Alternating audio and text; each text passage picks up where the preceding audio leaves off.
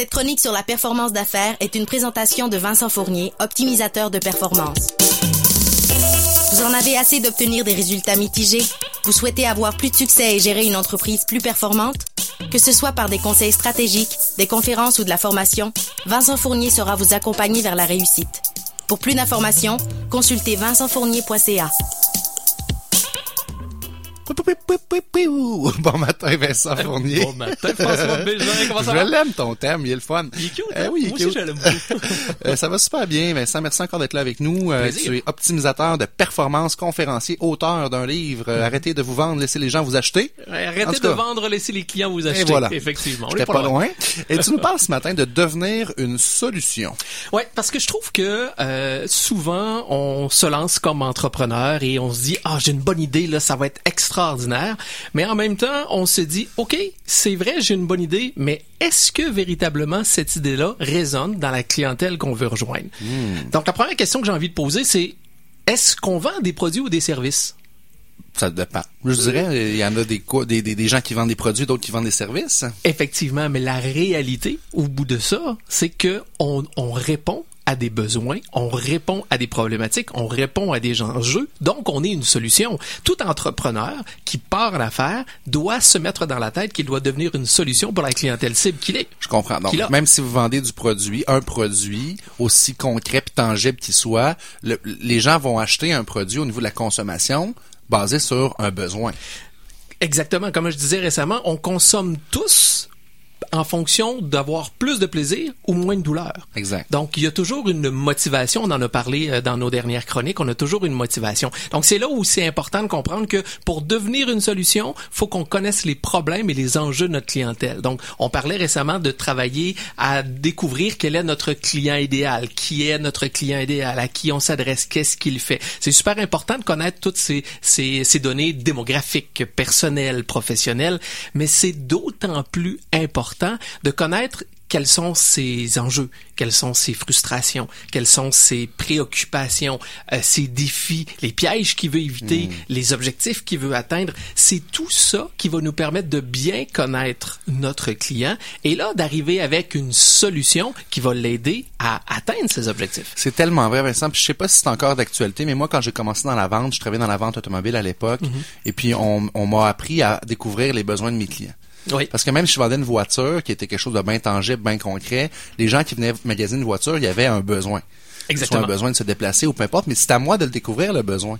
Est-ce que mon client, c'est parce qu'il a besoin d'un camion performant parce qu'il veut transporter de la marchandise ou peu importe? Est-ce que c'est une voiture sport parce qu'ils ont un besoin de, de profiter de la vie? Mais c'était à moi de le découvrir ça, en tant que vendeur. Oui, parce que à- en bout de ligne, une voiture, c'est une carrosserie quatre roues.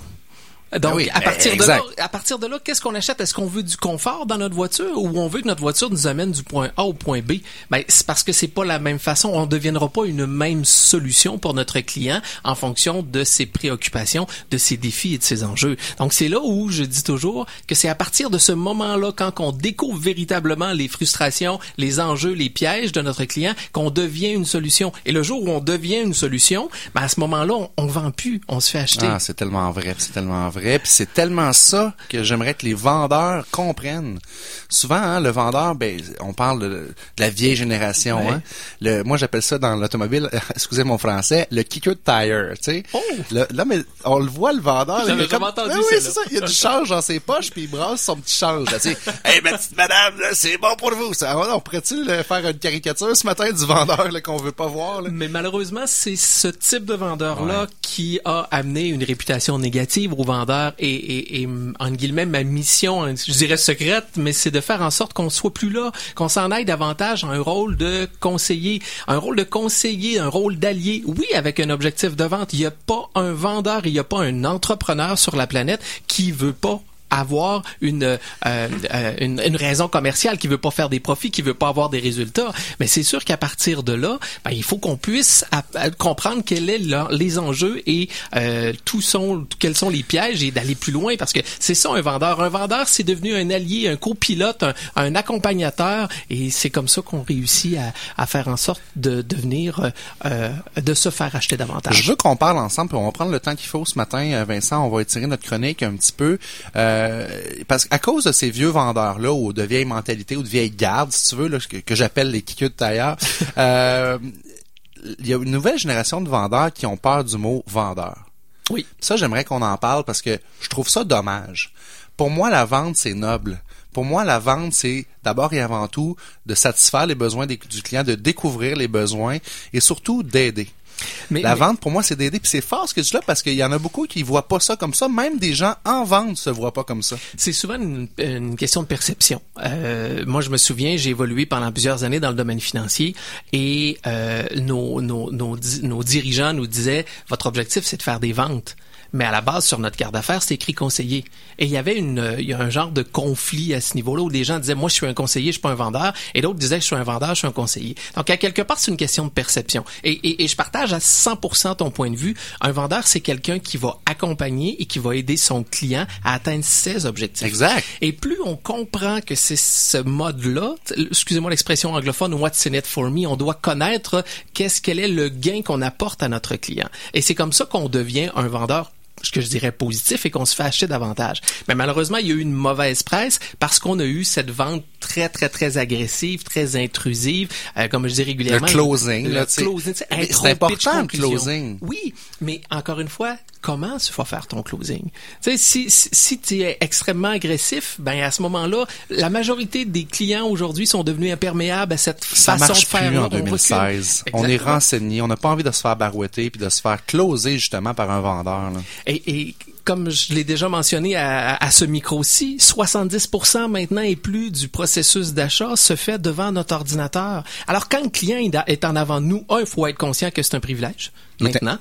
Et, et deuxièmement, à partir de là, faut juste comprendre que oui, c'est un privilège, mais il faut qu'on agisse en réponse à ce privilège-là et que le client qui est en avant de nous, ça veut dire qu'il lui reste, il est en période décisionnelle. Son magasinage est fait sur Internet. Donc, si on arrive avec une, un- un- une approche très, très, très intrusive, Ça ben, à ce moment-là, le client va revirer de bord, il va aller se rechercher son conseil, sa validation, ses informations ailleurs afin de valider sa transaction d'achat. C'est pour ça que j'adore le titre de ton livre parce que c'est vraiment ça le nerf de la guerre. C'est moi je pense qu'on on commence à vendre quand on arrête d'essayer de vendre. Oui. Puis c'est cyclique la vente. Tu le sais, tu es en Ouais. vente également depuis longtemps, tu, tu travailles avec des vendeurs, puis c'est up and down. Ça peut pas toujours être le meilleur vendeur du mois, ça marche pas de même parce que c'est beaucoup psychologique. Ça part en- avec toi, comment tu te sens le matin, que- es-tu capable d'être positif ou t'es plus négatif? Puis quand tu écoutes tes collègues, puis qu'il y en a que ça fait deux trois jours qu'ils vendent pas, ben des- ça va t'amener vers le bas à pas vendre toi aussi. Fait que faut se faire une carapace comme vendeur, mais il faut se focuser puis se centraliser sur, je pense que tu l'as dit ce matin, devenir une solution.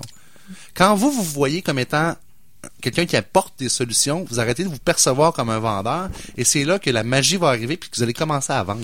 Moi, je dis toujours, le jour où j'ai atteint mes objectifs, ce jour où j'ai arrêté de vouloir vendre. Exact. Et à partir de ce moment-là, quand je me suis mis en position de dire, je vais développer des relations, je vais aider mes clients à atteindre leurs objectifs, à partir de ce moment-là, moi, j'ai atteint les miennes. Et c'est ce que j'enseigne, c'est ce que je, c'est ce que je promeux, c'est ce que je, je, je, je partage avec ma clientèle. C'est ton. ADN. C'est mon ADN, effectivement. Donc pour tous les kikeux de tailleur et les brasses de change, faites attention, Vincent est à vos trousses. Vincent, tu vas être sur la scène euh, à Saint-Augustin pour une La conférence, scène, hein? Oui, en conférence le 28 avril Centre Lionel. Groux, c'est ça? Non, Non. c'est sur l'avenue Lionel Ah, c'est Groux, ça. c'est quand même pas très loin, c'est le, le centre Jean-Maurice Roy, OK. Euh, la nouvelle magnifique salle du Collège Notre-Dame de Foix. Euh, je serai partagerai la scène le 28 avril prochain avec sept de mes collègues conférenciers. C'est à quelle heure? C'est à 19h, c'est gratuit. Mm. Donc, c'est vraiment pour nous un honneur. Si vous voulez vous procurer des billets, je vous offre deux possibilités. Un, vous vous rendez sur ma page Facebook où vous avez toutes les informations à Vincent Fournier, optimisateur de performance. Ou encore, vous allez par le biais de la plateforme euh, de billetterie web qui s'appelle Eventbrite. Oui, on connaît. Que vous connaissez. À ce moment-là, vous êtes en mesure de retrouver euh, cette, euh, cette, euh, cette, euh, cette, ouais, ouais, ce, ce lien-là pour acheter les billets. Voilà, excusez-moi, euh, pour acheter les billets et être présent le 28 avril. Donc, le prochain. 28 avril, on a toute une planification Ah pour oui, vous, c'est chers auditeurs. Vous venez de midi à 14h au centre de foire pour notre émission ça. en direct. Et à 19h, on va voir la conférence. J'avais- J'avais pas réalisé que c'était la même date. Ben oui, mais nous, on fait sortir nos auditeurs, là. Fait Oui, qu'on oui, les on va se à- coucher de bonne heure la veille. Vincent Fournier, ça a été un plaisir. Merci pour ta chronique et on se reparle dans deux semaines. Avec un immense plaisir. Bonne journée à vous. Nous,